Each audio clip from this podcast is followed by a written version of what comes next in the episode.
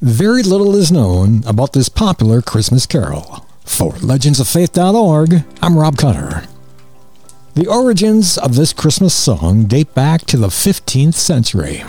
Although Christmas carols are found throughout the world, their origin is largely European. Since that time, telling the story of the birth of Christ in song has been an important tradition, especially in the Western churches. Although no Christmas season would be complete without the singing of this tuneful carol, very little is known about its origin.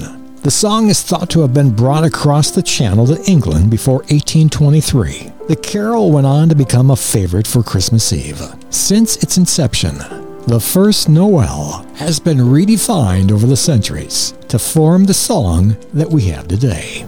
Merry Christmas and Happy New Year. For more stories like this and for ways to donate, visit us at legendsoffaith.org.